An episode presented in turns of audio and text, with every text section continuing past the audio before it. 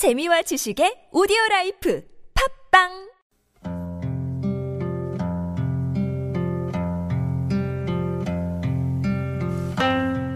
가슴에 담아온 작은 목소리.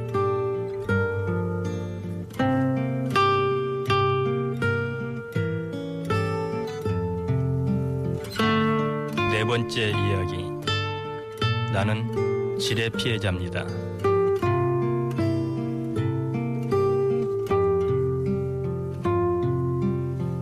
안녕하십니까. 가슴에 담아온 작은 목소리 김영호입니다. 이건 여느 재래식 무기와는 다르다. 수십 년간 땅 속에 그대로 묻혀서 무차별적으로 생명을 앗아가기 때문이다. 이것은 군인과 민간인을 구별하지도 않고 여자든 어린아이든 땔감을 모으는 할머니든 전혀 상관하지 않는다. 미국의 한 사회 운동가가 했다는 말인데 뭘 말하는지 아시겠습니까? 네, 바로 지뢰입니다. 사람들은 지뢰를 인간이 만들어낸 가장 비열한 무기라고도 합니다. 전쟁통도 아닌데 웬 지뢰 얘긴가? 조금 의아하실지도 모르겠지만 이 지뢰 때문에 고통받고 있는 사람들은 생각보다 우리 가까운 곳에 있었습니다. 오늘 우리가 만나볼 주인공도 그중 한 사람이었습니다.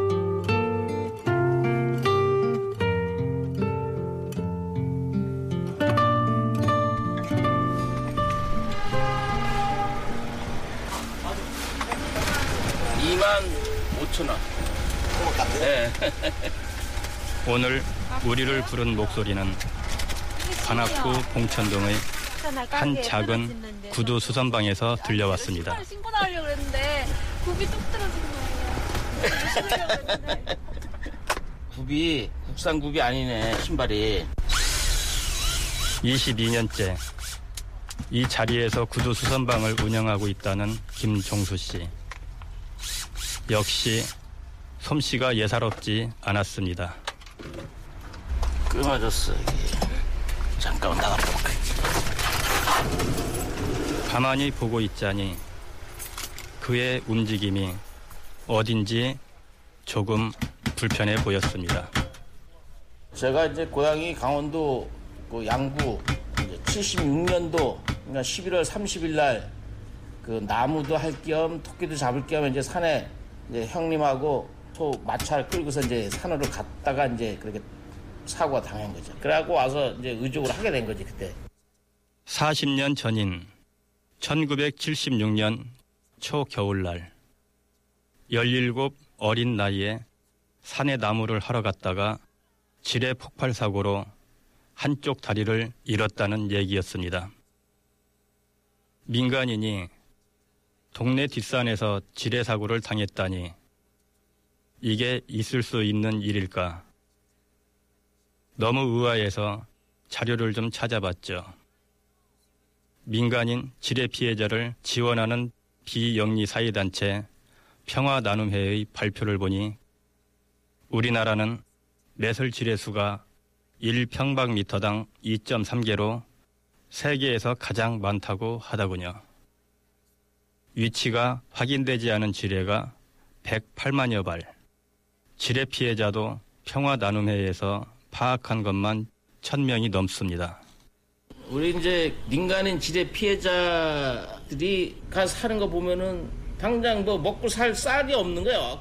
정말 지금 지- 내가 어디 등짝 붙이고 잠잘 자리도 없는 사람들이 지금 우리 지뢰 피해자들 거의 다 대다수가 그렇다면 왜 아니겠습니까? 지뢰는 한 번 터지면 생명을 앗아가거나 팔다리가 잘려나가는 큰 장애를 남기는데 생활이 어려워지는 거 어찌 보면 당연한 일이겠죠. 김종수 씨 역시 사고 후 사는 게 사는 게 아니었다고 합니다. 그때 뭐 진짜 말을 할 저게 못 되지 그냥 한 달 동안 병원에 이제 누워 있었는데 진짜 내가 이 다리 한 짝 없이 뭐 어떻게 내가 살아야 되는지 어? 그때 더나 어린 나이에 내가 이렇게 살아가지고서는 응? 이게 되겠는가 어? 차라리 죽어버리자 말이야 그래갖고 진짜 내가 부엌에는 식칼 들고 막 설치기도 하고 막 그래가지고 온 동네 사람들이 와서 뜯어 말리고 너 종수 너 왜 이런 나쁜 생각을 하냐고 진짜 아주머니들 막 울고 불고 막 그러시고 오죽 힘이 들면 그랬을까. 17 소년의 절망이 고스란히 느껴졌습니다. 그래도 김종수 씨는 사고 1년 만에 꿋꿋하게 다시 일어나 목발을 짚고 세상 밖으로 나왔다고 하는데요. 독산동에 플라스틱 찍어내는 큰 공장에 한 3일인가 했는데 사장이 날 부르는 거야. 봉투를 하나 주면서 동료들이 너무 뭐 역겨워하고 막 그래가지고 도저히 같이 갈 수가 없어서 미안하다 그러면서 어 이게 조금 넣어놨으니까 이거 가지고 어 다른 데 한번 알아보시오 그럼 헤어 드라이기 조립하는 공장을 거기 갔는데 그냥 로다지 나를 갖다가 그냥 뒤통수 툭툭 치고 다니고 병신 새끼 뭐 어떤 새끼 하면서 맨날 욕이나 하고 말아 어? 꼭 이런 수모를 당하면서 살아야 되는가 막 이런 야, 진짜 내가 오래전 일이라고는 하지만 몸이 불편해서 겪은 갖은 서름이 김종수 씨는 아직도 마음 깊이 남은 모양이었습니다. 그래도 다행인 건 좋은 반려자를 만나서 마음을 잡을 수 있었다는 겁니다. 김종수 씨 아내 이미숙 씨는 그러더군요. 본인도 뭐 고생을 안 시키겠다고 하더라고요. 그래서 아 그냥 그러면은 아 속은 안 썩고 살겠구나 그냥 결혼하고 살다가 알았어요. 다리가 없다고 그래서 갈라고 생각도 했었어요. 아, 근데 또 막상 간다는 것도 그게 쉽지가 않더라고요. 아 내가 저 사람을 놓고 가면 과연 어, 어떨까 하는 측은한 마음이 생겼어요. 사실 함께 사는 동안 진짜 아내의 속을 태운 일은 따로 있었답니다. 다리 재수술 받았고 그때 한번 잘라냈죠 이제. 되게 저는 아 그 잘라내는 것도 진짜 얼마나 그게 말로는 그게 참 이게 막 몸이 진짜 오싹해요. 왜냐면 이제 이렇게 자르는 거니까. 어, 그 고통 되게 아파하더라고 자르고 나서도. 굉장히 고생 많이 했어요. 한 동안은. 저마다 사연 없는 부부는 없다지만 김종수 씨 부부도 참 힘든 시간 함께 견뎌 오셨군요.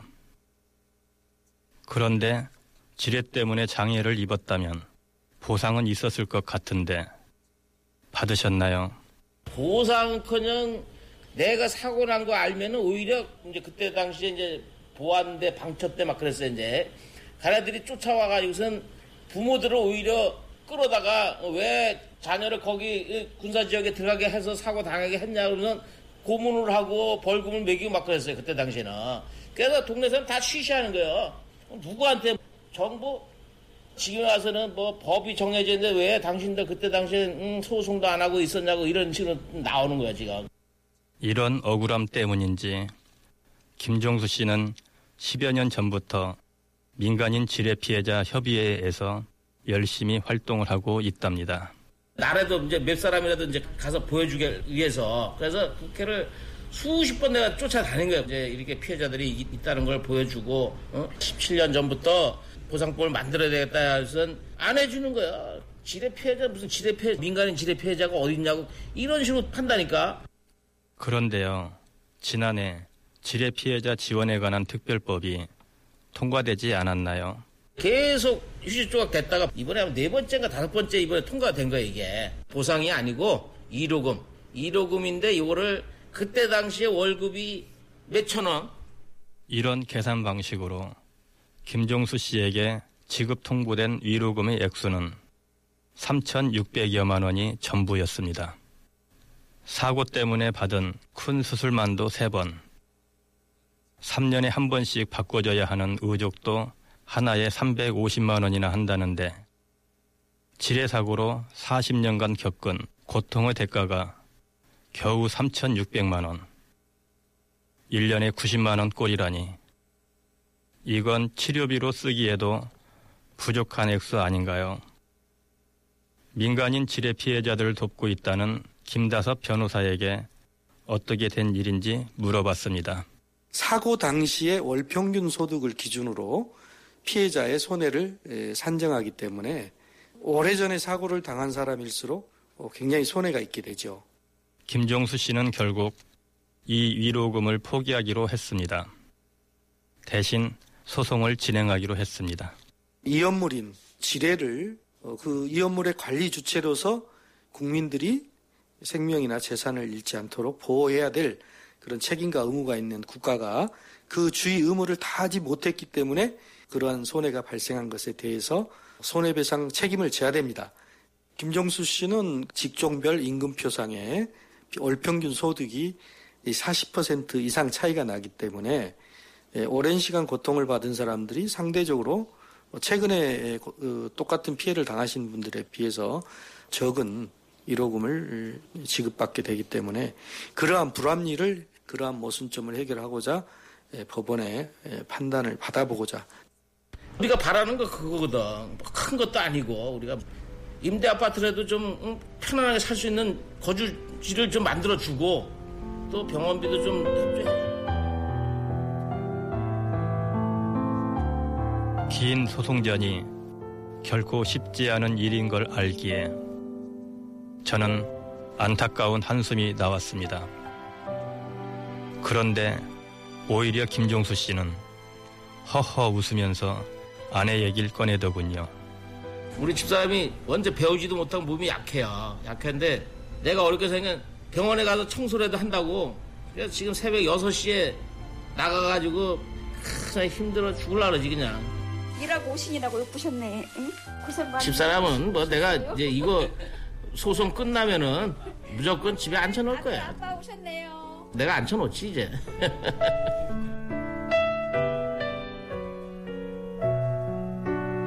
김종수 씨의 작은 소망이 이루어질 수 있을까요? 이번엔 누군가 책임 있는 해결책을 내놓아 줄까요? 불편한 다리로 홀로 힘겹게 걸어왔을 김종수 씨의 지난 40년. 하지만 앞으로의 시간은 좀 달랐으면 좋겠습니다. 그의 힘겨운 걸음을 우리가 옆에서 함께 걸어준다면 김종수 씨도 덜 외롭지 않을까요?